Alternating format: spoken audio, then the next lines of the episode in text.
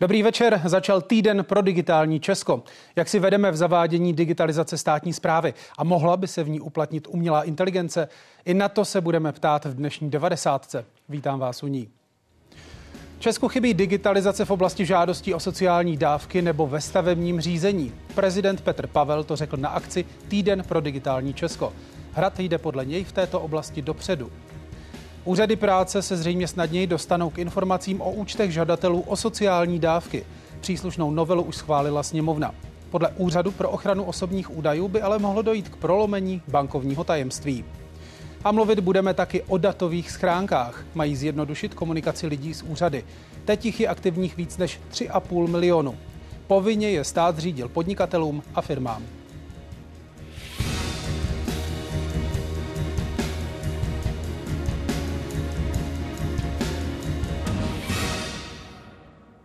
Česko má podle prezidenta mezery v zavádění digitalizace. Řekl to při zahájení druhého ročníku Týdne pro digitální Česko. Nedostatky vidí Petr Pavel třeba ve stavebním řízení nebo v posuzování žádostí o sociální dávky. Stejně tak jako úplně nefunguje například eh, sdílení mezi registry, které by zjednodušilo eh, eh, součinnost občana se státem. A samozřejmě by nás to opět posunulo kousek dál. Ta naše ambice je větší než evropská. To právo občana digitální službu v roce 2025, že skutečně to, co potřebujete vyřídit s úřadem, můžete nějakou intuitivní formou vyřídit digitální cestou. Právě možnost prokázat se na úřadech i elektronickým osobním dokladem přináší vládní novela, která ve sněmovně čeká na závěrečné hlasování. O tom, aby se konalo co nejdřív, chce vicepremiér Bartoš jednat s vedením komory. Pro první instituce mají změny platit už od ledna.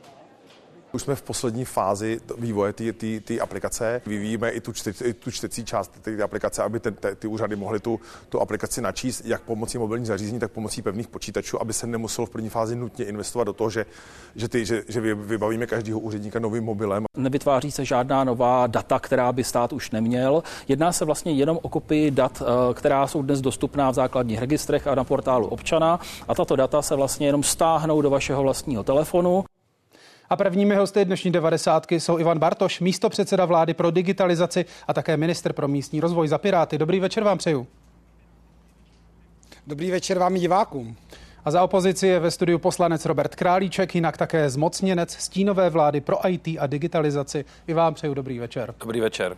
Pane ministře, ve stručnosti, co říkáte na ty výhrady prezidenta republiky k tomu, jak postupuje digitalizace? Eh, tak já jsem primárně rád, že pan prezident Petr Pavel přišel na zahájení týdne pro digitální Česko a ten jeho projev, eh, vy jste vybral ty kritické věci, já jsem tam slyšeli spoustu inspirativních věcí a skutečně v některých oblastech Česká republika eh, rozhodně nedrží ty evropské trendy, byť třeba stále více lidí začíná využívat digitální služby státu a stále více lidí dokáže tu základní agendu obsloužit digitálně a stát je v tu chvíli pomocníkem. Pan prezident zmínil několik oblastí, Eh, většinou jsou to oblasti týkající se rezortní digitalizace. Digitalizace stavebního řízení by měla být 1. 7. Eh, v následujícím roce hotová, tak jak předpokládá zákon. A myslím si, že i Ministerstvo práce a sociálních věcí eh, s těmi online formuláři, ať už to byly různé žádosti a i další věci, které se dostávají na portál, postupuje poměrně rychle. Ale naším cílem je ta digitalizace, řekněme, globální, tak aby ty služby postupně nikoli v rezortně se všechny dostaly online online a občané měl rychle dostupné z pohodlí telefonu. Pane Králíčku, i vás se zeptám na ty výhrady prezidenta. Má pravdu? Eh, já si myslím, že s těmi výhradami naprosto souhlasím. Myslím si, nejsem takový optimista na rozdíl od pana eh, ministra Bartoše, že se digitalizace stavebního řízení stihne.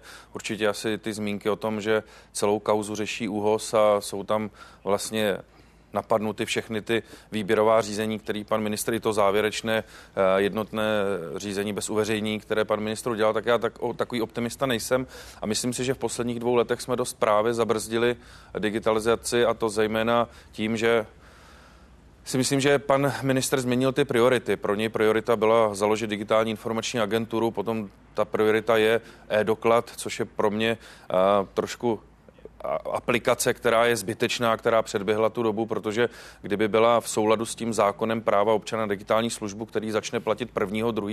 roku 2025, kde nám zbyde jediný doklad, a to bude ten občanský, tak tam by mi dávalo smysl ve stejné době přijít s e-dokladovkou, protože s tím e-dokladem od 1. ledna sice budete mít občanku v mobilu, ale budete nosit kartičku pojištěnce, eh, řidičský průkaz, budete nosit eh, další rybářský lístek a další kartičky, které můžete zdigitalizovat až 1. 2. 2025 a nehledě na to, že už v lednu by měl v Evropském parlamentu být schválen například digitální evropská peněženka, její legislativní rámec, takže já bych na jedné straně efektivněji hospodařil s těmi prostředky, které teď za mě investujeme do zbytečných věcí a změnil bych ty priority, protože ta priorita digitalizace by měla být propojení datového fondu a zejména naplnění toho zákona práva občana na digitální službu. Já se na tohle všechno, o čem jste mluvil, budu ptát. Teď se podívejme na to, jaké cíle má vláda, pokud jde o digitalizaci. Cílem vlády je podle jejího programového prohlášení, aby mezi úřady obíhala data a nikoliv občan. Pokud občan státu data jednou poskytne, už by je po něm stát nesměl znovu vyžadovat. Kabinet v první řadě slibuje dokončení realizace tzv. digitální ústavy, tedy zákona, který dává lidem právo nejpozději začátkem roku 2025 komunikovat se státními úřady elektronicky. Zrušení povinnosti nosit u sebe průkazy a dokumenty, a tedy vznik tzv. e-dokladů, bylo původně v plánu nejpozději do letoška. Projekt se má ale spustit až začátkem příštího roku. Začne občanským průkazem, který ale nebudou hned uznávat všechny instituce. Od letoška funguje portál živnostenského podnikání, které programové prohlášení zmiňuje pod názvem Portál podnikatele. Další bod prohlášení, mobilní aplikace Portál občana, by měla přijít do konce roku. Obecně se pak vláda zavázala například taky vytvářet podmínky pro širší využívání digitálních úkonů. A tady už vidíme přehled vybraných digitálních služeb státu. Průkopníkem e-governmentu v Česku je systém Checkpoint. Na portálu občana je možné získat například výpisy z rejstříku a registru, požádat o výměnu končícího řidičského průkazu anebo o voličský průkaz. Elektronická komunikace je pak možná třeba s finanční zprávou nebo českou zprávou sociálního zabezpečení. Pane ministře, eh, jsme v polovině vašeho volebního mandátu. Programové prohlášení má, pokud jsem správně počítal, pokud se týká digitalizace 34 bodů. Tak kolik se vám jich už podařilo splnit? Jste aspoň v polovině? Uh tak já bych zareagoval jenom na to, co řekl kolega Králíček. Eh, problém české digitalizace dlouhodobě bylo to, že tak, jak byla roztříštěna mezi jednotlivé rezorty a ministerstvo vnitra, gestční ministerstvo, jí mělo jako jakýsi přívěšek, tak si nikdo intenzivně nevěnoval. Všechny úspěšné státy to řídí nadrezortní agenturu, ať je to Finsko, Dánsko, a to byl jeden z našich cílů. Nicméně, tak jak agentura vznikla, začala i hned plnit ty své úkoly, ať už je to budoucí registr plných mocí online, realizace práva občana digitální službu a celou řadu dalších. Eh, já si myslím, že máme dobře našlápnuto, už jen když si vemu do konce roku, které projekty se realizují. Eh, teď jsme spustili upgrade portálu občana, ten běží ještě v pilotním režimu. Oficiálně budeme eh, spouštět ten nový portál, myslím si, že v pondělí příští týden. Do konce roku má být aplikace v telefonu, která už nám umožní pracovat s datovými schránkami, podobně jako jsme zvyklí s e-mailem. Přijde e-dokladovka, od nového roku. A zrovna u toho je to velmi důležité říci, my nemůžeme čekat na evropskou digitální peněženku. Problém státu často není, že neumí něco naprogramovat, ale připravenost těch institucí, které s tím pak mají pracovat, tyto doklady přijímat. Proto naopak e-doklady a e-peněženka naučí občany používat, pokud budou chtít elektronické doklady a připraví instituce státu, obce a kraje přijímat do budoucna i tu evropskou digitální peněženku a tam bych nebyl optimistický jako pan Králíček, ta European Wallet, e-wallet a evropská identita podle mě přijde někdy v implementaci v roku 2006, spíše 2007. Takže je toho ještě spoustu před námi, ale myslím si, že i v těch jednotlivých rezortech díky Národnímu plánu obnovy máme našlápnuto poměrně dobře, ale hlavně pocítí to občané. Je digitalizace vnější, jaké má zkušenosti občan, když komunikuje se státem, to vždycky není úplně super, ale pak je ta digitalizace vnitřní. Jestli ten stát umí sdílet data, rozhodovat se na jejich základě, to je budování toho sdíleného datového fondu. To se děje, ale z pohledu občana to vlastně není důležitá část. Je to z pohledu toho státu, aby byl efektivní, aby si ty věci dokázal předpočítat sám a furt od občana nevyžadoval nějaké doložení dalších skutečností a vyplňování dalších formulářů. Tomu rozumím. To je právě to, o čem jsem mluvil na začátku. Vy chcete, aby obíhala data, nikoli občané. Do jaké míry se to už teď děje nebo neděje? Eh, tak eh, ten sdílení datový fond se neustále obohacuje a já tady, i když to nedělám rád, musím být poměrně kritický. Když jsme v minulém volebním období ve spolupráci vláda i opozice, a myslím si, že to byla příkladná spolupráce, tuto takzvanou digitální ústavu schválili, eh, tak se hodně hovořilo o tom, hlavně nenechávejme ty věci na ty poslední dva roky, protože ty služby se dají digitalizovat pouze přes projekty, ty musíte vysoutěžit a naprogramovat. To není úplně triviální. Já musím říct, že ta kritika není není úplně jako stoprocentní, minulá vláda to nedělala, on přišel ten covid. Takže priority v oblasti digitalizace byly systémy na řešení pomoci občanům, eh, digitální vzdělávání, e-recept a další, mířili hodně do toho zdravotnictví. Prostě nebyl v té kritické situaci zase tolik čas realizovat postupně na všech rezortech digitalizaci těch služeb. My jsme teď nasadili poměrně velké zdroje i lidské a DIA, až bude mít ještě další takzvané delivery units, tak opět eh, na těch rezortech ještě přidáme pomocnou ruku k dílu, protože jsou to rezortní systémy, nikoli žádná centrální digitalizace, která to všechno zařídí. Tak já věřím, že ten zákon naplníme, eh, aby se nemusela ta jeho platnost posouvat. Pane Králíčku, co vy říkáte na to, co říkal vicepremiér, to znamená jednak na to, že vláda má dobře našlápnuto a jednak na tu kritiku předchozích vlád, že pro digitalizaci mnoho nedělali. Byť tedy tam byla ta zmínka o covidu. Tak já s tím... Jako, to jsem neřekl. Já s tím zásadně nesouhlasím. Pan Bartoš to opakuje často, že předchozí vlády s tím nic nedělali. Konec konců, když jste viděli váš předchozí slide, kde byly ty zásadní aplikace od checkpointu až uh, přes moje daně až po e-recept, tak eh, minimálně čtyři, ano, ty čtyři eh, da, moje daně, e-recept, portál občana a e-portál zprávy sociálního zabezpečení, tak tuším, že vznikly za předchozí, za předchozí vlády nebo za té ještě předchozí a checkpoint a datové schránky vznikly v roce někdy 2010, takže myslím, že to je důkazem toho, že ty předchozí vlády se tomu věnovaly intenzivně. My jsme měli, za naší vlády jsme měli vládního zmocněnce, tady jsou souhlasím s panem Bartošem v tom, že eh, ta pozice vládního zmocněnce nebyla ideální, protože neměl tu sílu eh, napříč ty rezorty. Já si stejně myslím, že eh, ani ta digitální agentura není vše objímající a vše spasitelná. On tady zmínil například Dánsko, tak ta agentura v Dánsku má čtyři zaměstnance, my jich máme naplánovaných 300 a sám pan ředitel Messerschmidt přiznával, že mají velkou fluktuaci a že mají velký problém vůbec sehnat ty odborníky do té agentury. Takže já tak optimistický, optimistický nejsem. Pan, pan minister slibuje, že ten eh, zákon práva občana stíne do roku 25. Eh, můžeme můžeme předjímat, ale já si myslím, že zase nesouhlasím s tím, že by jsme něco nechávali na mm, nějaké poslední dva roky. Tady vláda vládne od roku 2001, což jsou do roku 25 cirka čtyři roky. Myslím si, že na to má dostatek času a tam je právě ta podstata, protože tam vlastně máte eh, ten katalog složeb, ty digitální agendy a my se vlastně zbavíme my dáme právo všechno digitalizovat, takže nám v roce teoreticky 1. 2. 25 zbyly jenom ten občanský průkaz a já jsem optimističnější než pan Bartoš. Já se domnívám a osobně bych vydržel ten rok bez té, bez té občanky nebo roka půl bez té občanky v mobilu, protože dneska i podle důvodové zprávy, kterou jsme měli v parlamentu, tak ta implementace bude stát miliardu a půl a to tam ještě nebyly vyčísleny všechny rezorty, takže můžeme říct, že to tak bude či nikoliv. Bylo to v důvodové zprávě, pan minister kroutí hlavou, ale měl to v té důvodové zprávě, takže já, já beru jeho čísla a je otázka, jestli ty peníze jsme nemohli využít efektivně v době, kdy se vlastně snažíme o to dokrýt policistům chybějící peníze na jejich mzdy a další, jestli teď potřebujeme eh, vlastně mít tu do občanku v mobilu, protože já mám někdy pocit, že pan ministr a ukázal to i na tom slajdu, se snaží vlastně dávat jenom ty aplikace, dělá ty aplikace, které jsou samozřejmě líbivé pro občany, budeme mít všechno v mobilu, ale za mě zase ta priorita je propojení toho datového fondu, je vlastně vlastně ta digitalizace těch agent. A pravda, jsou to věci, které nejsou vidět, které ten občan nevidí, ale proto digitalizace jsou nezbytné a hůře se nám, politikům, prodávají, že se něco v tom stalo. Což třeba dělal i vládní zmocněnec eh, pan Zurila, který investoval hodně i do té infrastruktury a do toho vlastně do těch legislativních procesů, které musí jít v ruku v ruce s tou digitalizací. Rozumím. Pane vicepremiér, ještě prosím stručnou reakci.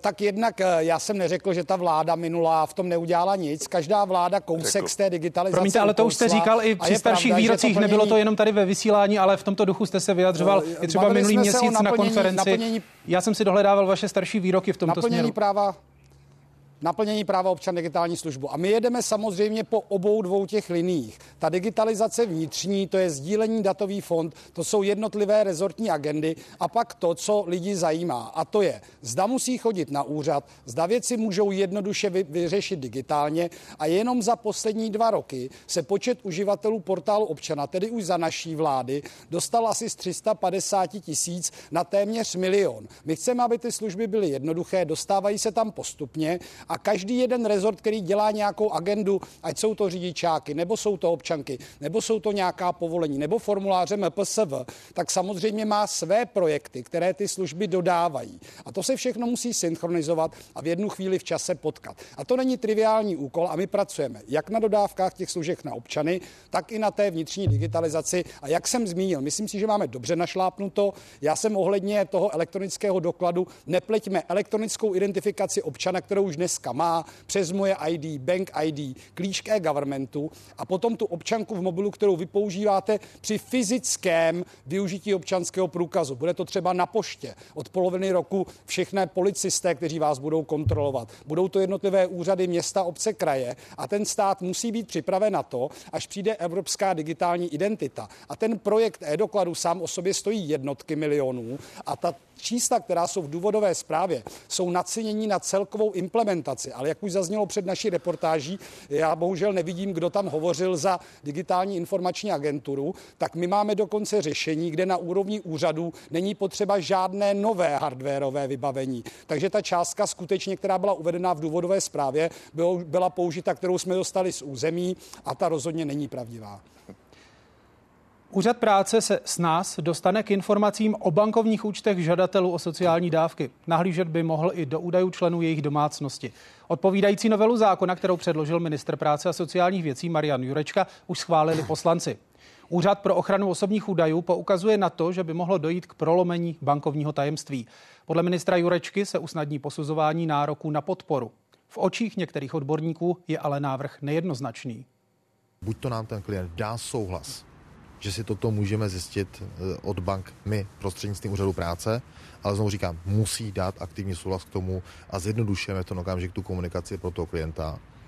Nebo máme možnost se těch bankovních ústavů doptat, zdali on či ostatní členové té domácnosti nemají nějaké účty. Pokud mají, tak vyzveme znovu toho klienta, aby nám to přišel doložit ten návrh je psán relativně nejednoznačně, že není jasné, jestli by banky poskytovaly informace pouze o čísle účtu nebo o zůstatku v nějakém čase nebo i o transakčních údajích. Samozřejmě tady ty různé varianty znamenají různě intenzivní zásah do soukromí.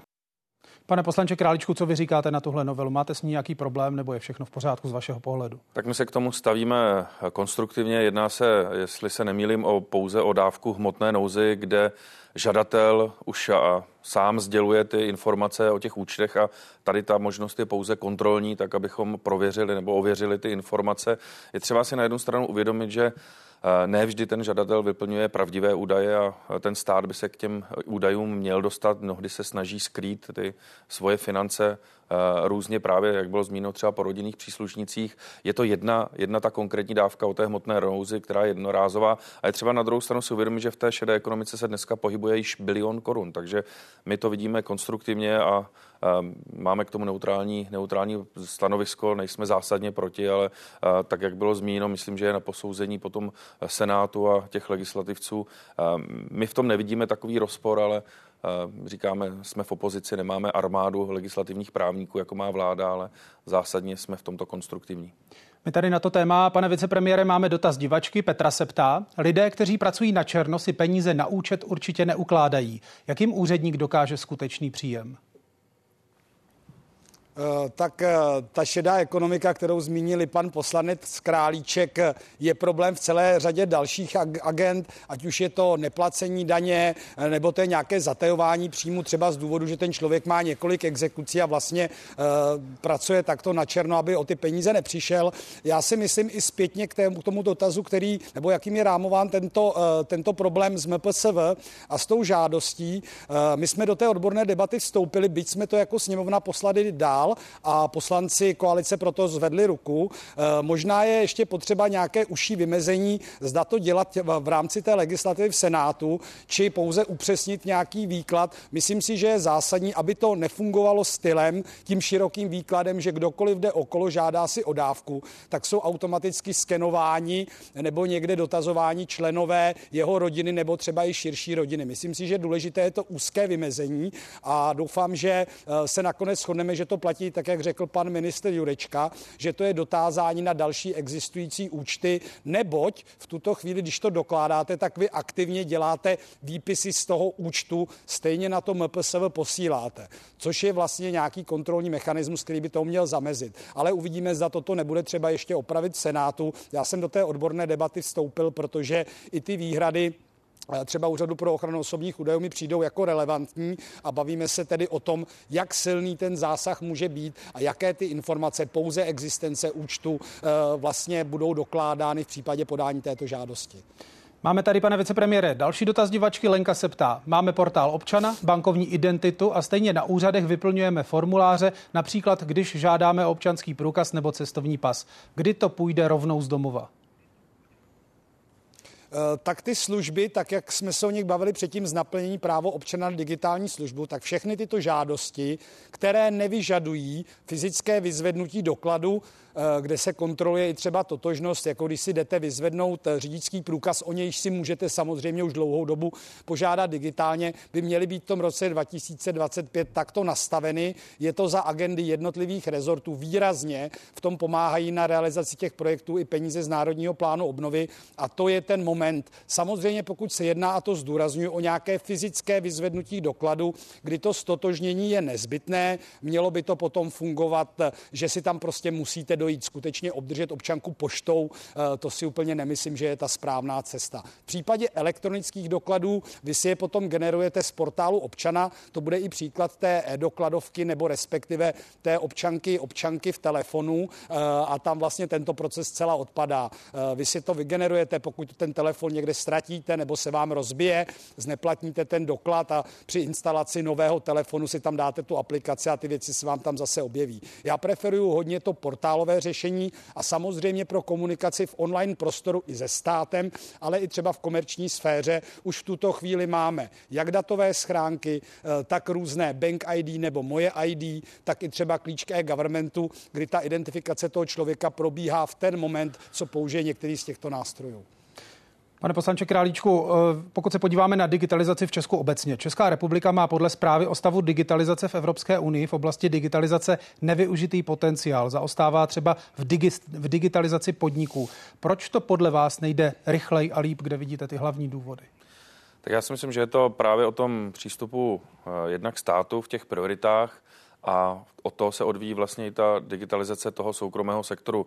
My jsme nějakou spolupráci vlastně s bankovním sektorem viděli při, uh, při schvalování Bank ID. Myslím, že podobná spolupráce nás čeká i u té digitální peněženky, kde můžeme vytvořit právě ve spolupráci se soukromým sektorem další příležitosti pro další soukromé subjekty, které mohou tu digitalizaci využívat. To znamená, já vidím tu úlohu státu vlastně vytvořit ty příležitosti, dát tomu nějaký rámec a zapojit ten soukromý sektor tak, aby aby byl navázán právě na ty služby, eh, na ty služby státu, které, které máme. Takže tam si vidím, že vlastně tím, jak já vidím trochu zaspávání toho státu v této oblasti, protože třeba tady, uh, vy jste to zmínil, nebo to bylo zmíněno, pan minister to zmiňoval, mě třeba i u té e-dokladovky, u té občanky v mobilu chybí to, že se jí můžu prokázat na dálku, protože dneska si mohu zakládat uh, firmy, můžu si zakládat různé smlouvy a je škoda, že nemohu právě tou elektronickou občankou se prokazovat na tu dálku, že ji vlastně mohu použít jenom v tom fyzickém, uh, fyzickém kontaktu, což by měl potom do budoucna vyřešit právě ta,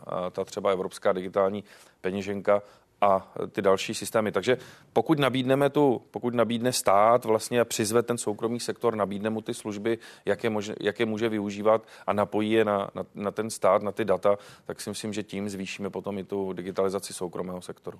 Pane vicepremiére, co vy říkáte na tu roli státu směrem k soukromému sektoru? Ptám se i proto, že na konferenci Institutu pro veřejnou diskuzi minulý měsíc zaznívalo i to, že řada menších podniků necítí potřebu svou firmu digitalizovat, jejich majitele často ani nevědí, k čemu by to bylo dobré. Proč jim to neumí stát vysvětlit? Tak eh, já bych byl velmi opatrný k tomu, aby stát eh, jako vysvětloval komerčnímu sektoru, jak má jednat. Já si myslím, že ta spolupráce v řadě odvětví, ať už je to ostatně soukromé firmy realizují často projekty a programují ty softwary, ať už eh, jsou to velký operátoři či software housey, ale my se bavíme zejména o segmentu těch firm, které nejsou IT. A já jsem měl třeba možnost setkat se s lidmi, kteří zastupují malé střední firmy a živnostníky a oni skutečně i třeba v rámci toho, co dělají, nevidí, kde je ten prostor třeba tu výrobu automatizovat nebo digitalizovat. Eh, pro ně je zajímavé eh, vlastně ta část, kdy komunikují se státem, automatizace těch procesů, které se týkají třeba daňových povinností nebo personálních povinností, ale pak se na to dívejme tak, že pokud jste třeba výrobce, tak eh, ta přidaná hodnota té digitalizace je v těch dalších procesech. V logistice, v případě v marketingu, jak se dostat na zahraniční trhy, takže tam já vidím velký prostor. Nemyslím si, že by byl problém bank nebo velkých firm, že by nevěděli, co s digitalizací, ale zejména těch středních a malých firm. A tam ten prostor skutečně je. V tom evropském měřítku se měří i třeba využití těch skutečně moderních technologií, cloud computing, big data nebo umělé inteligence, ale to skutečně míříme jako do budoucnosti na ty, kteří už mají vyřešeny třeba ty základní procesy, ať už je to automatizace výroby eh, nebo třeba právě ta prodej nebo logistika. Takže tady si myslím, že spíše je dobré eh, těm firmám jak si uvolnit ruce, uvolnit jim ty povinnosti, které třeba vznikají i z evropské legislativy, dobře implementovat třeba kyberbezpečnostní legislativu, neudělat ty chyby, jako bylo při GDPR, kde spousta firm vynaložila velké úsilí, ale vlastně nedosáhla nebo přehnala to s tím cílením, protože tomu třeba úplně nerozuměli a stát nebyl dobrou pomocnou rukou. Takže bavme se o tom, kam ty firmy ta digitalizace může donést a co je pro ně vhodné. Zejména u toho malého a středního podnikání to spíše vidím na ty běžné agendy ve styku se státem a pak ta oblast, která je až za tou výrobou, protože skutečně všechno automatizovat nelze. Našimi hosty byli místo předseda vlády pro digitalizaci Ivan Bartoš a také zmocněnec stínové vlády pro IT a digitalizaci Robert Králíček. Pánové, oběma děkuju, oběma přeju hezký večer. Hezký večer. Hezký večer.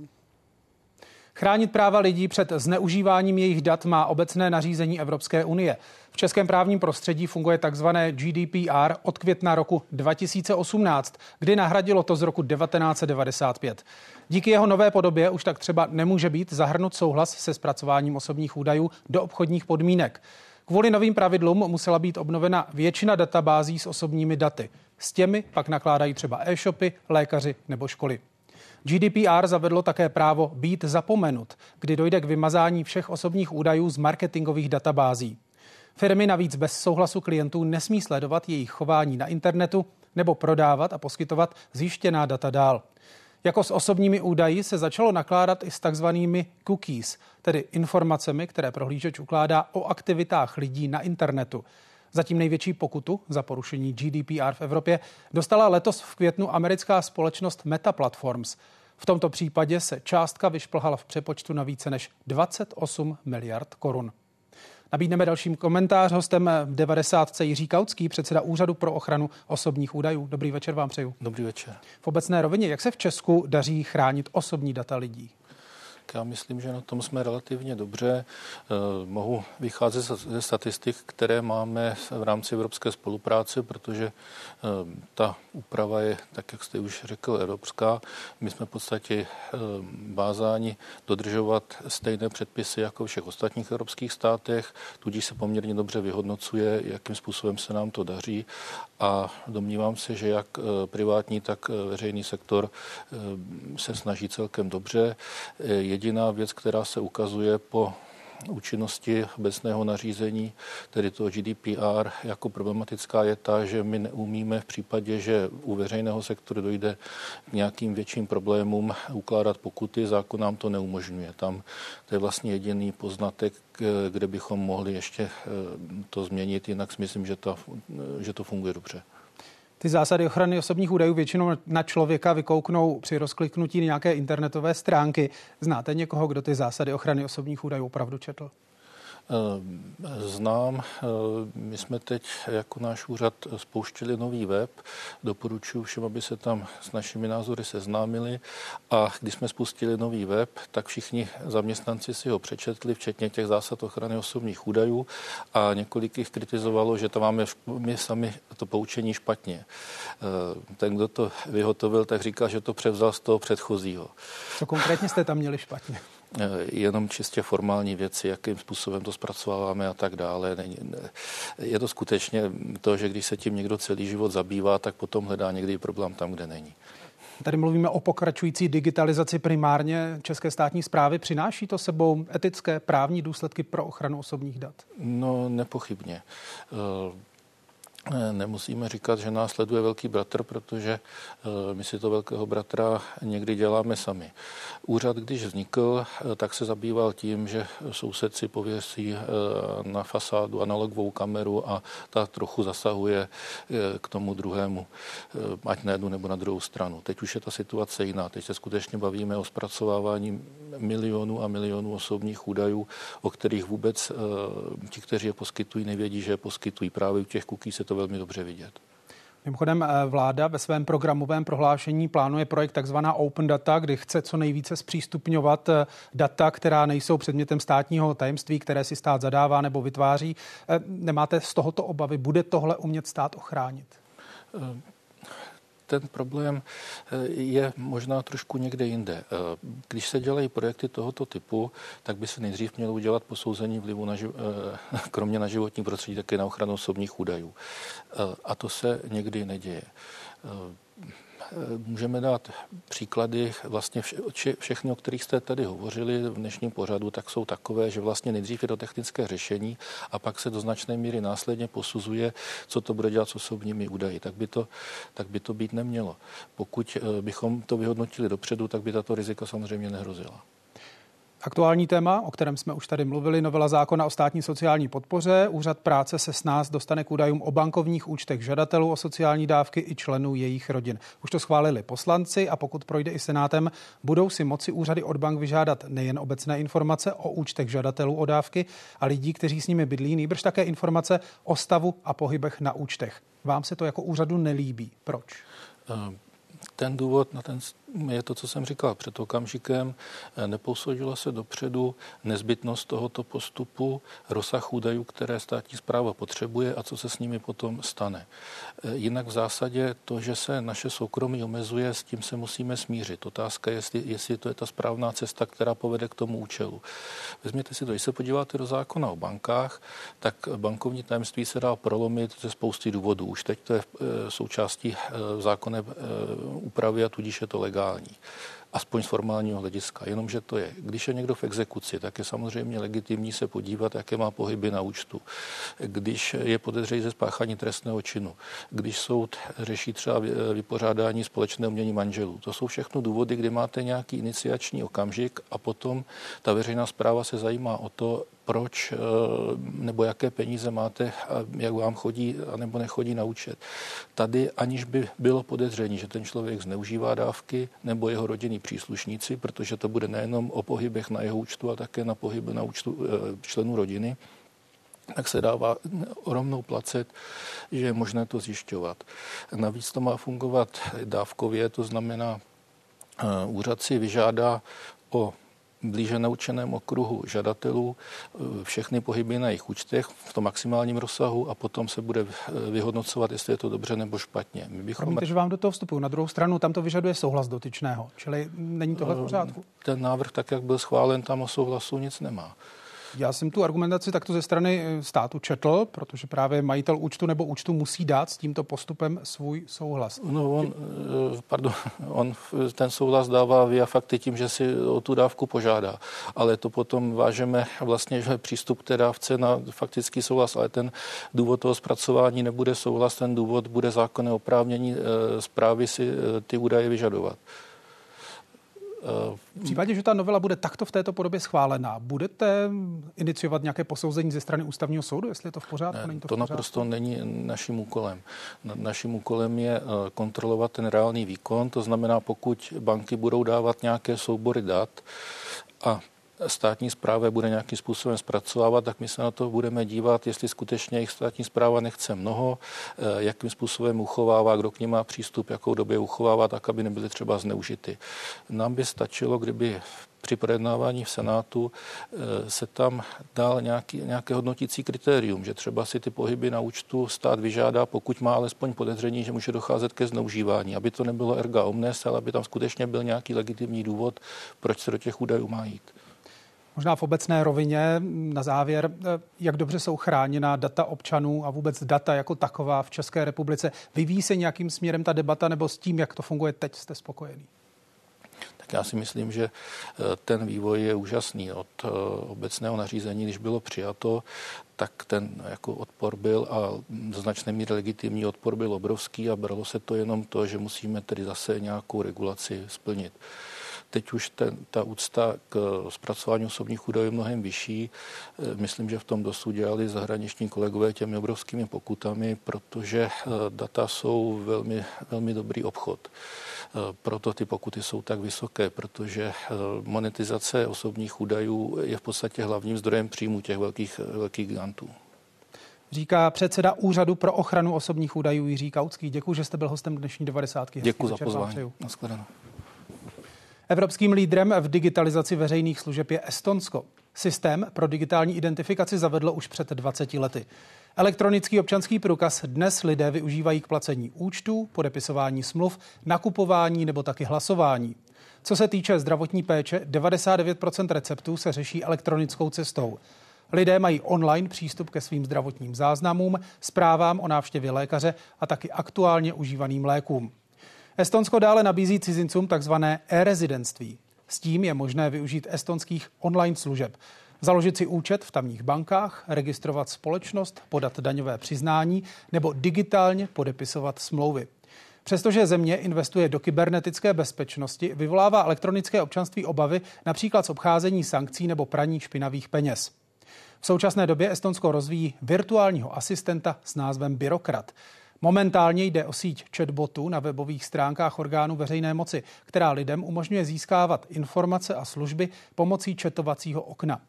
Do budoucna mají mít Estonci k dispozici hlasem ovládaného asistenta, přes kterého půjde zažádat o dávky, podat daňové přiznání nebo obnovit cestovní pas.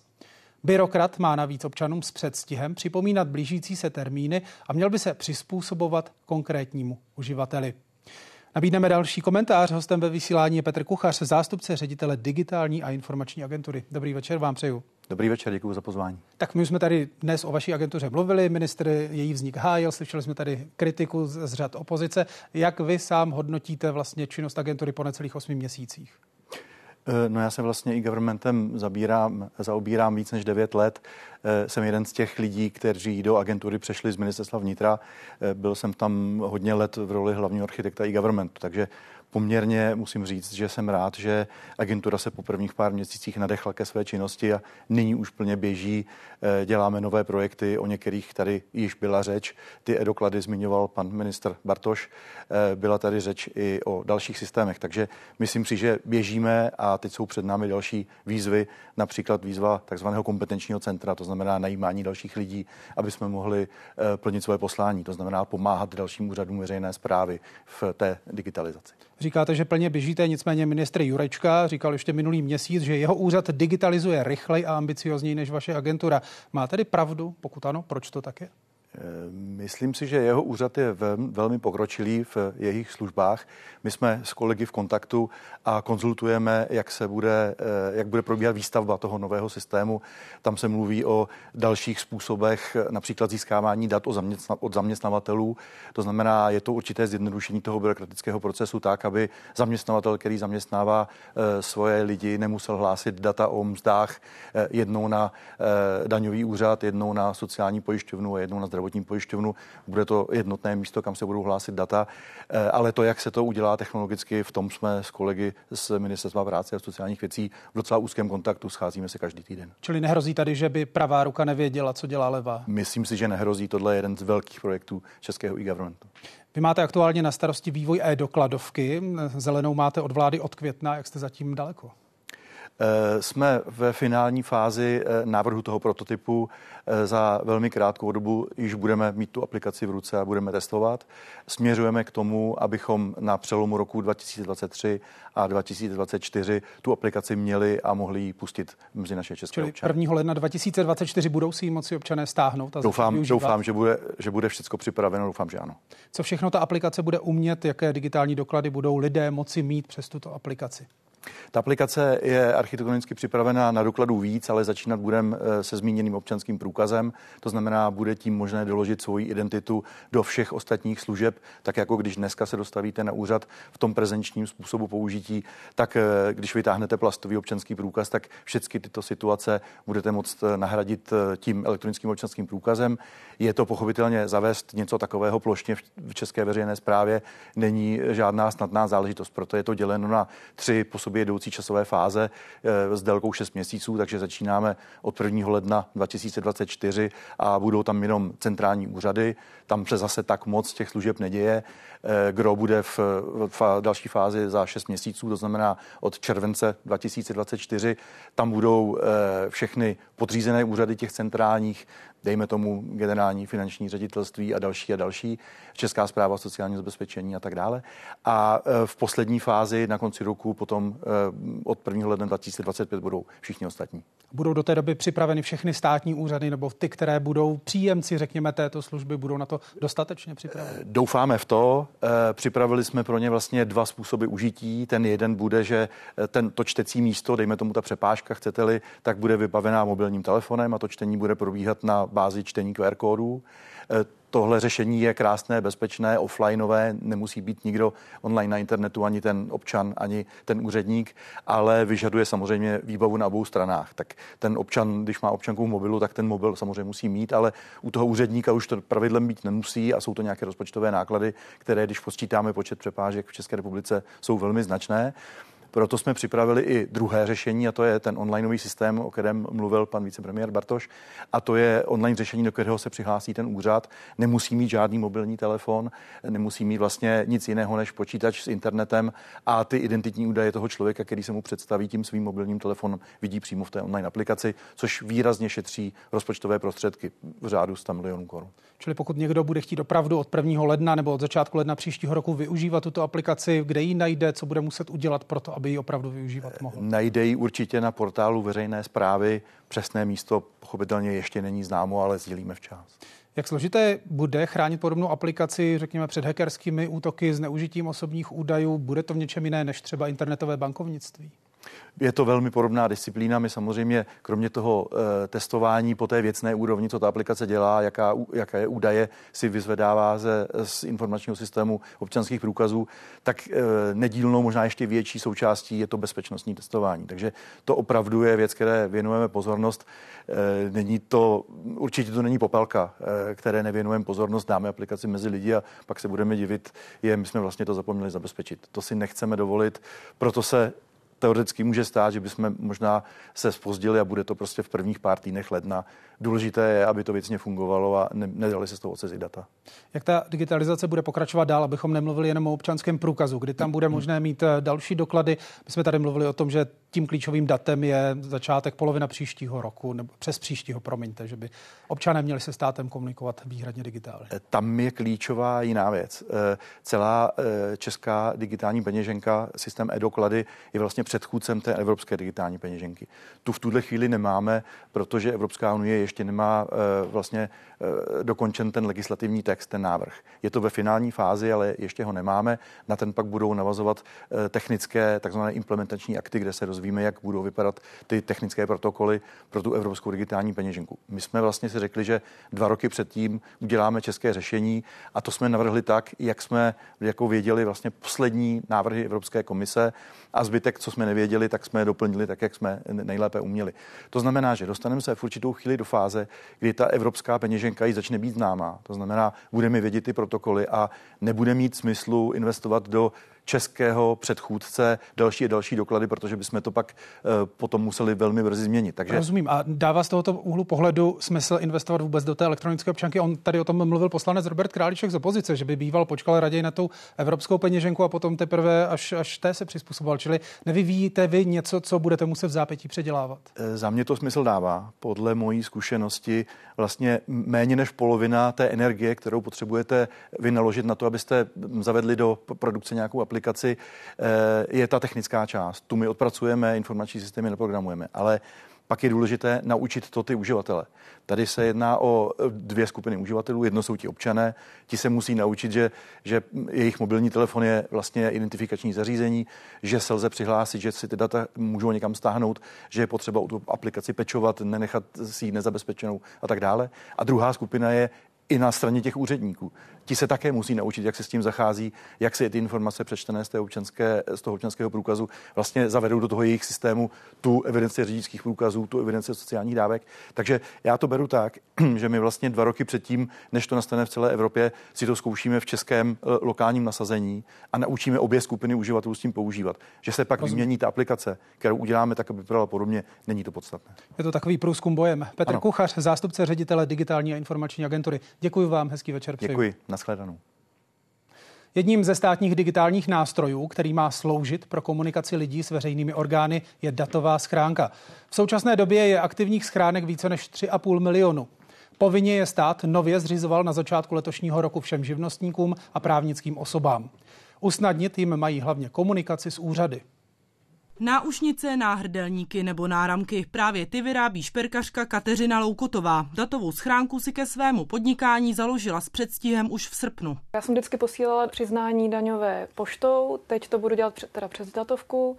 Bude, vyjde mě to samozřejmě levnějc, protože to je zadarmo. Naopak marketingová specialistka Marie Andrés čeká, že jí takzvanou datovku zřídí stát. To, že dokumenty bude posílat výhradně do ní, nevadí. Hlavní výhoda je, že nebudu muset jezdit eh, do své rodné dědiny a vyzorovat si tam poštu.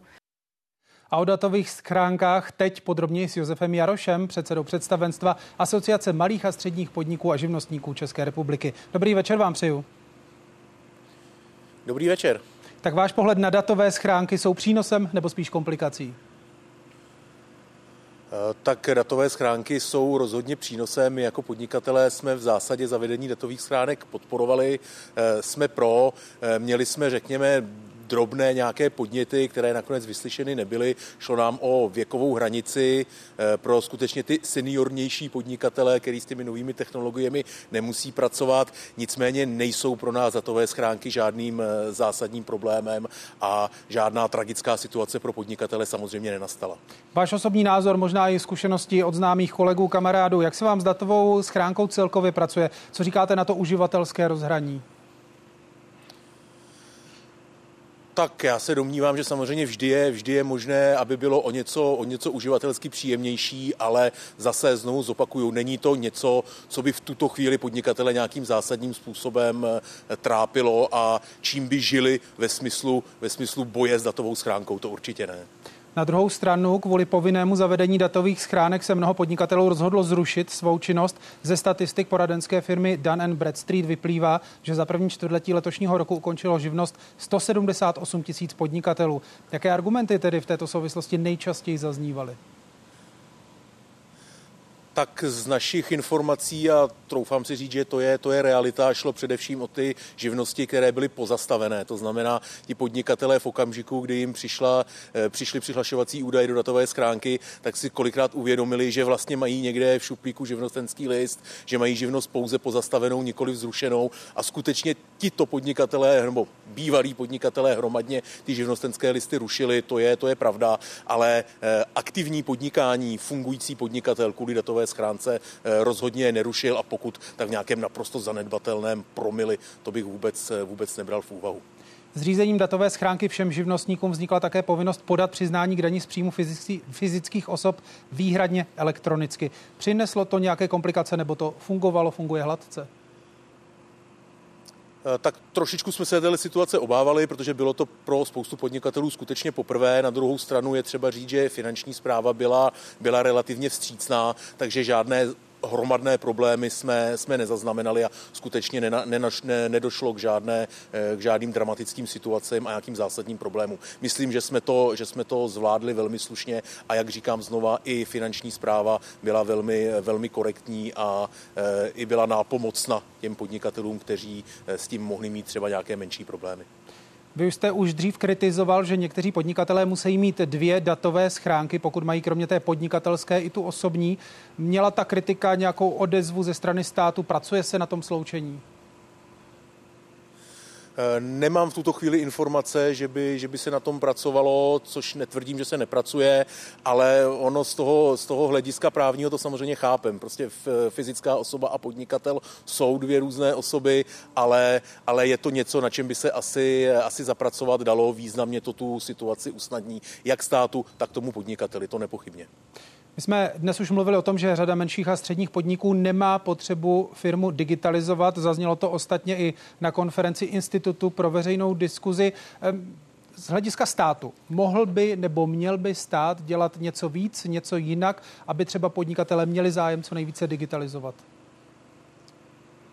Eh, víte, ta situace je, je možná trošičku jiná. Ono e, záleží samozřejmě na velikosti firmy typu, e, typu podnikání. Ono úplně nemůžeme čekat, že e, nějaký řemeslník e, bude, bude něco významně digitalizovat. To, to asi nenastane. Ale u těch, řekněme, středních firm, větších firm, tak tam jsou dneska trochu jiné starosti než digitalizace nebo třeba i automatizace a robotizace. Ty prostředky, které by do toho podnikatel rád vložil, tak tuto chvíli vynakládá na ceny energií, rostoucí mzdy, eh, zvýšené ceny vstupů, boj s inflací. To je to, co nás, eh, co nás brzdí.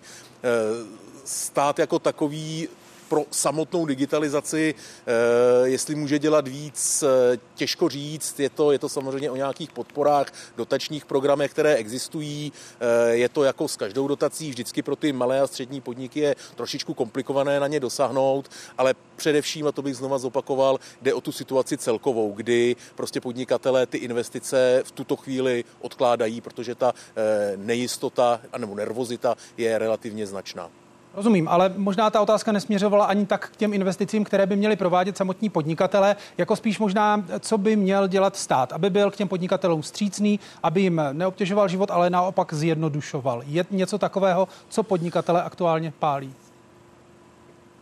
Eh, tak my dlouhodobě říkáme a troufnu si říct jako jeden muž bez velikosti toho podnikání eh, výrazně by pomohlo, kdyby eh, informaci, kterou ten podnikatel státu, státnímu úřadu, organizaci poskytne, již pod něm nebyla vyžadována po druhé. To je zase, řekněme, ta digitalizace na straně, na straně toho státu, tak daleko ještě nejsme, hodně se o tom mluví, zatím je to ve fázi bohužel frází, ta realita je, je samozřejmě odlišná, neustále dokládá máte eh, opakovaně dokumenty, které eh, státní zpráva již od vás má. Říká Josef Jaroš, předseda představenstva Asociace malých a středních podniků a živnostníků. Moc děkuji za rozhovor. Hezký večer přeju. Já děkuji a hezký večer. A nabídneme další úhel pohledu. Hostem ve vysílání je Jan Kotara, provozní ředitel společnosti Česko Digital. Dobrý večer vám přeju. Dobrý večer, děkuji za pozvání. Tak v obecné rovině, jak daleko je Česko v digitalizaci ve srovnání se světem? Chce se mi říct, že poměrně slušně. Přeci jen za poslední dva roky se tady toho povedlo hodně, jak na domácí, tak evropské úrovni, která je přeci jenom důležitá vzhledem k tomu, že Česko je členským státem Evropské unie, kdy jednak byla vlastně pojmenována na evropské úrovni politika digitální dekády, která pro členské státy stanovuje cíle, který by měl každý členský stát dosáhnout do roku 2030 s tím, že vlastně v tomhle týdnu byla zveřejněna národní strategie toho, jak tady těchto cílů dosáhnout. A e, jednak se mi chci říct, že se poměrně slušně posouváme a jednak jsme toho i na domácí úrovni hodně udělali, když jsme jednak e, vlastně na politické úrovni prioritizovali digitalizaci zřízením pozice místo předsedy vlády pro digitalizaci, kterou obsadil Ivan Bartoš, a stejně tak došlo ke zřízení digitální informační agentury. Slyšeli jsme, co všechno digitalizovali Estonci. V čem si z nich vzít příklad? Hmm, já si myslím, že jako úplně primární věc, kterou potřebujeme implementovat i tady, je vlastně ten mindset, tedy to myšlení toho, jak těm věcem přistupovat.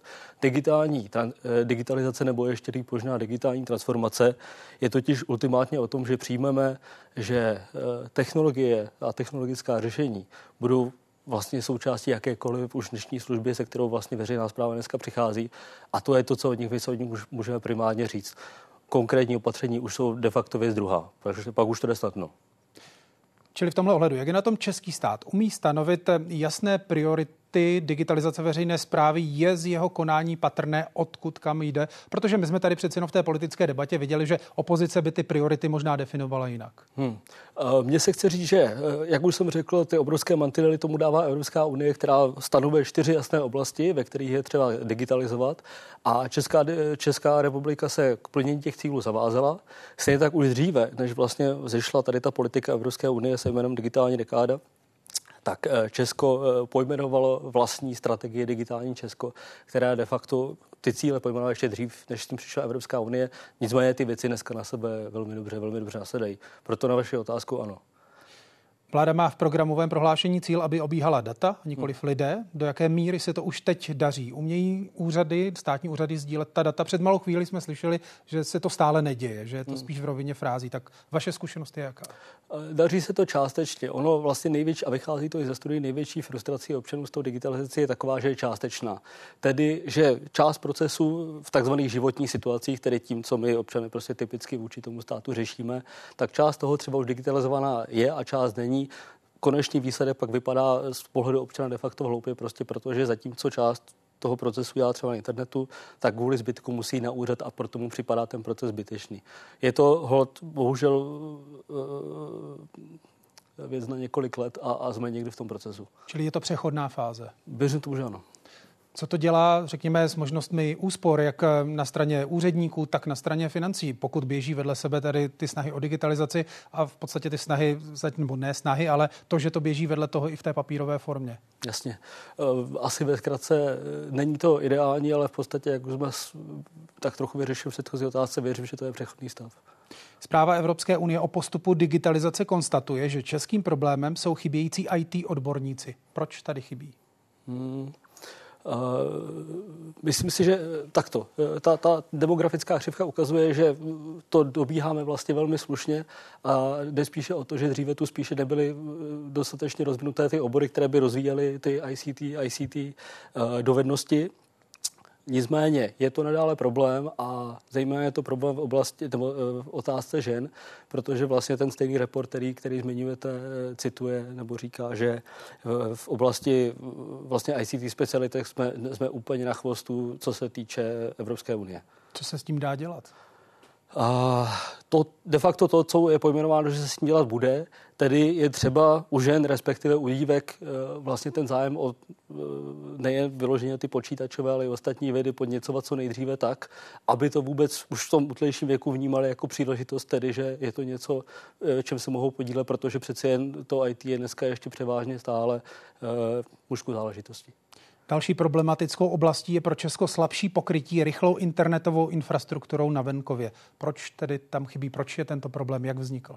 Jo, uh úplně upřímně v této oblasti se necítím mít dostatečnou expertízu a tedy si dovolím. Rozumím, nebudu vás vůbec trápit. Od letoška už jsme o tom mluvili, máme pro podnikatele povinné datové schránky, když to rozšíříme obecně. Jak jsou na tom Češi s digitální gramotností, jak jsou ochotní se v těchto věcech vzdělávat a případně něco měnit? Jaká je ta vaše zkušenost? Hmm. Moje zkušenost je nějaká, a pak je tady zkušenost, kterou nám říkají data. Je pojmenováno, že zhruba 60% Čechů má něco, čemu se říká základní digitální dovednosti. Tedy de facto, co, eh, co lidem pak umožňuje vůbec zacházet s datovými schránkami a podobně. Eh, je současně pojmenováno, že do roku 2030 by na celoevropské úrovni eh, mělo mít tyto základní digitální dovednosti 80%, zbývá nám tedy v následujících de facto 6 letech překročit 20% bariéru, s tím, že stát má v té strategii vlastně pojmenováno, že primárně se chce, že se chce soustředit na rozvoj těchto dovedností u žáků základních a středních škol a poté se velmi často je populární soustředit na seniory. Ještě pořád je tady určitá část dospělé populace, která tolik jak kdyby pokrytá není. A je otázkou, jak se s tím bude nakládat. Ta strategie na to neúplně dobře odpovídá. Říká provozní ředitel společnosti Česko Digital Jan Kotara. Moc vám děkuji, že jste přišel. Hezký večer vám přeju. Digitální dovednosti má v zemích 27 stále málo lidí. Vyplývá to ze zprávy Evropské komise. Rozdíly mezi jednotlivými státy jsou přitom velké. Nejlíp je na tom Finsko, následuje Nizozemsko, Irsko, Švédsko a Dánsko. Na opačném konci žebříčku je pak Rumunsko a Bulharsko. Česku patří 15. příčka. Co se týče digitalizace státu, nejlepší hodnocení získali Estonsko, Finsko, Malta, Nizozemsko, Španělsko a Irsko. Naopak nejhůř je na tom Rumunsko, Řecko, Bulharsko a taky Slovensko. Česko najdeme na 17. místě. V obou kategoriích je tak těsně pod průměrem. A nabídneme dalším rozhovor. Hostem ve vysílání Lukáš Kučera, ředitel spolku PRG AI. Dobrý večer vám přeju. Dobrý večer. My spolu budeme mluvit primárně o využití umělé inteligence při digitalizaci, čili jak vy se díváte na její možné využití.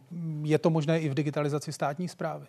Eh, tak určitě. Eh, umělá inteligence je příležitost eh, takřka ve všech oblastech lidské činnosti a samozřejmě i veřejná zpráva může být tou cílovou skupinou. Může umělá inteligence zejména pomoct s tím, co všude jinde, a to je ohromné zefektivnění práce úřadů a úředníků. Jak by mohla jejich práci zefektivnit typově? Jaké úkoly, na jaké úkoly je vhodná? Tak umělá inteligence eh, zvládá spoustu různých úkolů, není jenom jeden druh umělé inteligence. Eh, v poslední době, eh, dá se říct v posledním roce, se hodně mluví o takzvané generativní umělé inteligenci, což je například aplikace ChatGPT, která nám zvládá spoustu administrativních úkolů nebo může nám pomoct s, například s, s psaním e-mailů, přípravou zprávy, analýzou dat a spoustu jiných záležitostí. Ale není to jenom ta generativní umělá inteligence může, umělá inteligence může například pomoct eh, s vyhledáváním lesa, který je napadený kůrovcem. Do jaké míry tohle všechno, co jste vyjmenoval, vyžaduje lidskou kontrolu? Tak asi se to liší eh, úloha od úlohy a je spousta oblastí, které jsou citlivé na to, abychom nechali pracovat eh, stroje samotné a už jsou i příklady negativní eh, v cizině, kde ve chvíli, kdy jsme nechali pracovat algoritmy, umělou inteligenci bez kontroly, tak to vedlo ke, vlastně ke špatným důsledkům. Ale na druhou stranu je spousta věcí, kde, kde, kde ty stroje můžeme nechat pracovat bez dozoru. Jaké oblasti to třeba jsou? Tak myslím si, že dejme tomu při řízení dopravy se dá zautomatizovat spousta věcí. A pokud se bavíme o zavádění umělé inteligence ve veřejné správě, tak si myslím, že je i spousta věcí, které v tuhle chvíli rozhoduje člověk, ale my to můžeme nechat právě ten stroj udělat. Ve chvíli, kdy se bavíme o dopravě, jedeme, překročíme rychlost, fotografie s tou překročenou rychlostí jde na úřad a tam nějaký úředník musí rozhodnout o tom, že dostaneme standardizovanou pokutu, tak to si myslím, že například je, ten, je ta úloha, kterou můžeme nechat na počítači. Jste zmiňoval, že absence kontroly v některých oblastech vedla k negativním důsledkům. Jaké důsledky to tedy byly?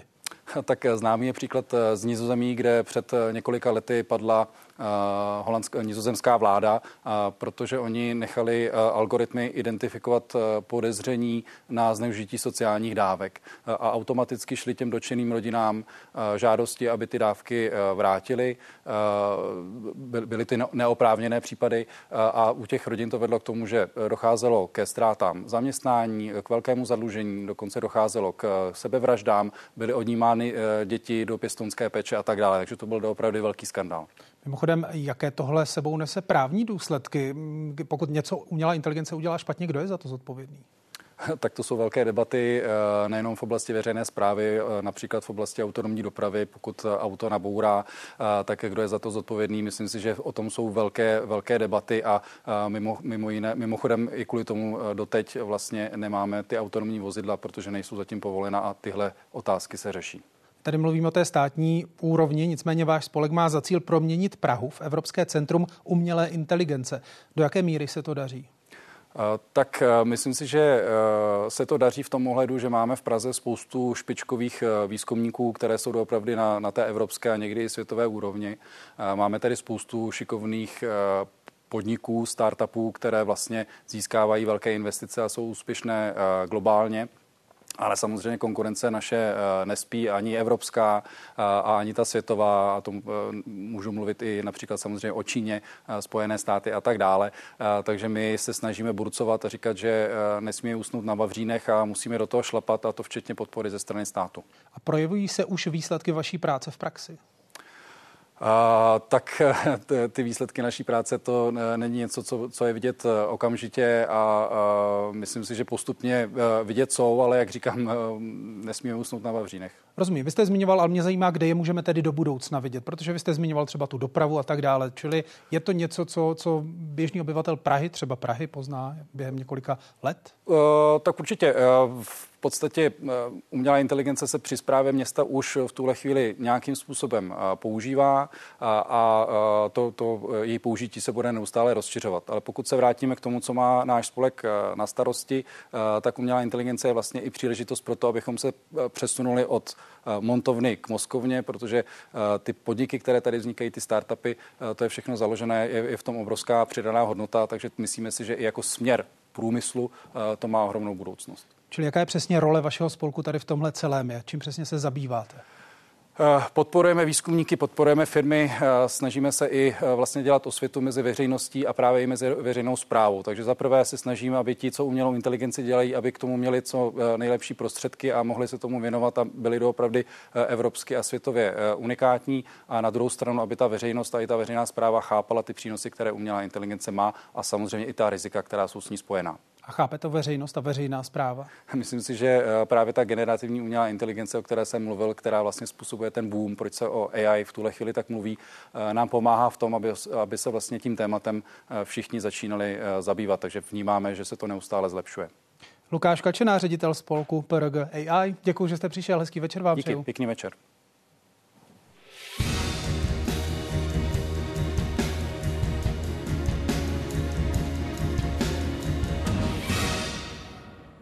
A přidáme krátké zprávy. Deset dní do protestu lékařů.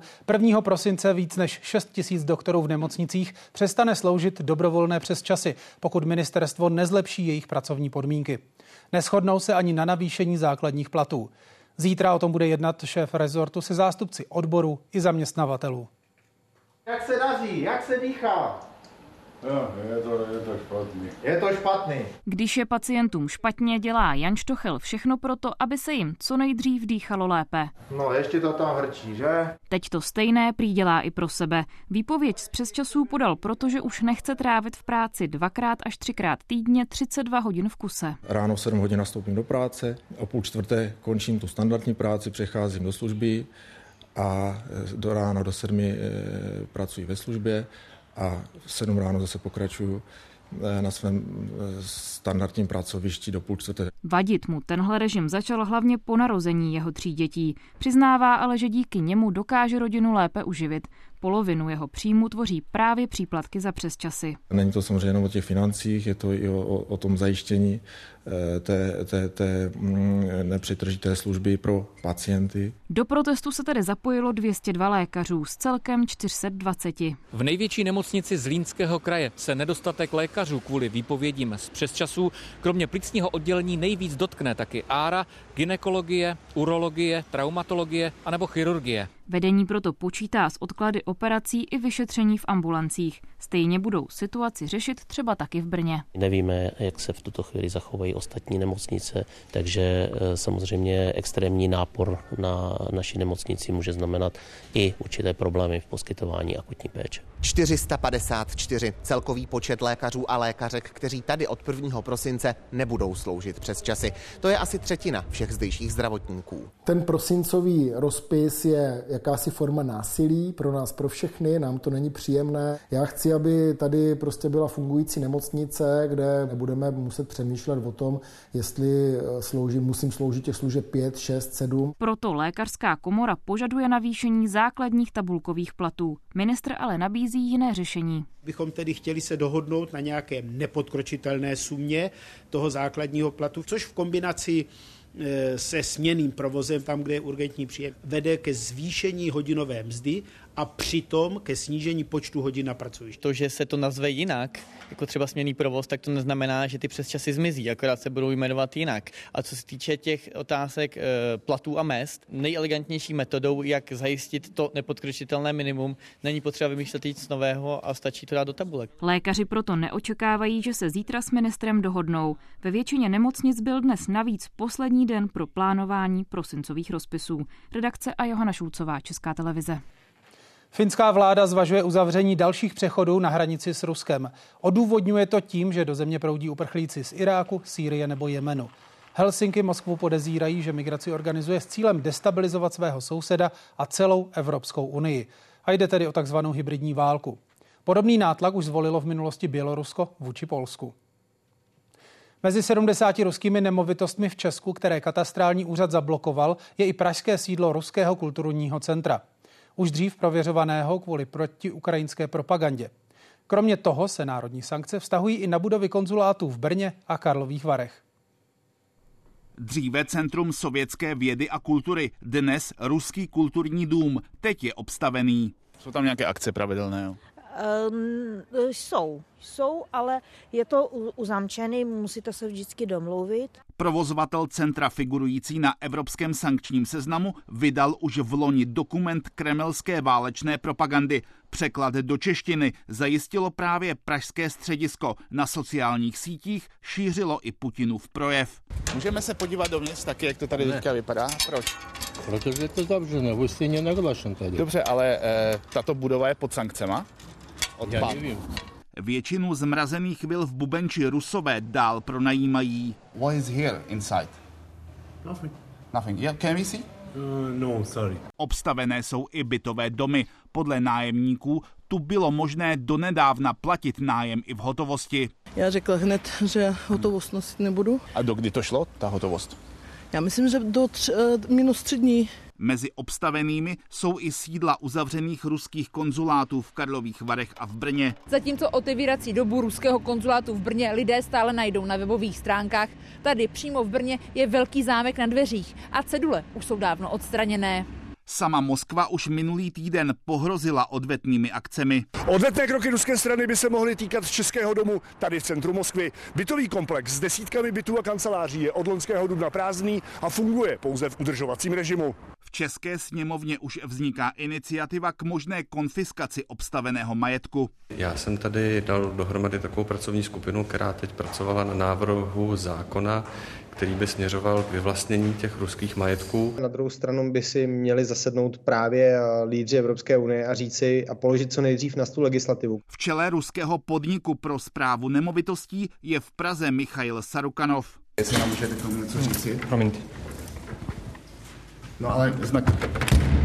Podle ministerstva zahraničí budou nájemníci dál platit nájemné na obvyklý účet. Ten je ale pod kontrolou finančního analytického úřadu. Redakce zpravodajství a Jiří Hinek, Česká televize. Na to zvažuje, že by posílilo svou vojenskou přítomnost v regionu západního Balkánu. Na návštěvě Kosova to řekl generální tajemník aliance Jens Stoltenberg. Cílem navýšení počtu jednotek v oblasti by bylo podle něj zajistit, aby tamní vyostřená situace zůstala pod kontrolou. Do Kosova na to povolalo rezervní jednotky poté, co v posledních měsících eskalovaly mimo jiné spory se Srbskem. Prezident republiky by měl nejpozději v pátek rozhodnout o vládním úsporném balíčku. Koalice přitom věří, že Petr Pavel dá zákonu zelenou. Opozice naopak apeluje, aby to nedělal.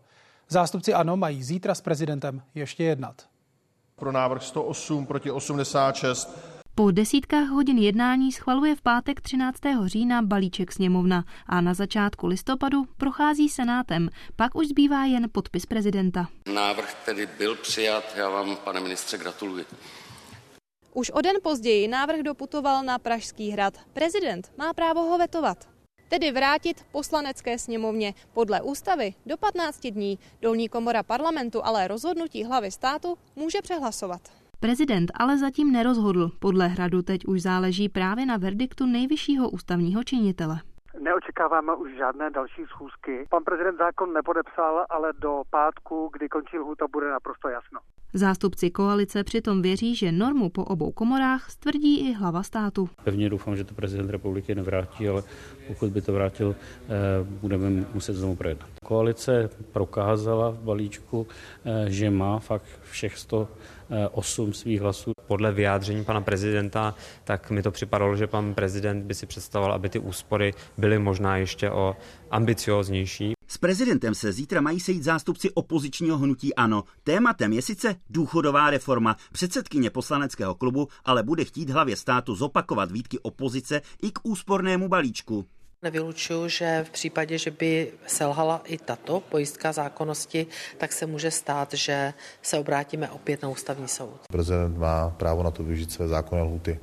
Nejsou tam třeba nějaké obavy, že by to vrátil právě až na konci té lhuty? Nevím, nejsem mluvčí pana prezidenta. Přitom právě Jurečkův rezort musel řešit, že prezident podepsal normu, která zpřísňuje pravidla pro předčasné důchody později než koalice chtěla. Měsíční odklad její platnosti podle dřívějších vyjádření ministra práce má stát rozpočet až 4 miliardy. I tehdy opozice prezidenta vyzývala, aby zákon nepodepisoval, jako teď u úsporného balíčku. My jsme apelovali dopisem, pan předseda Tomio Okamura psal panu prezidentovi, aby ten balíček nepodepisoval, že je to jenom zvyšování daní eh, a braní peněz kapes daňových poplatníků a firm právě na zalepení této díry ve státním rozpočtu. Návrh mění přes šest desítek zákonů a opatření mají začít platit od ledna. Karolína Jelínková a Martin Schneider, Česká televize.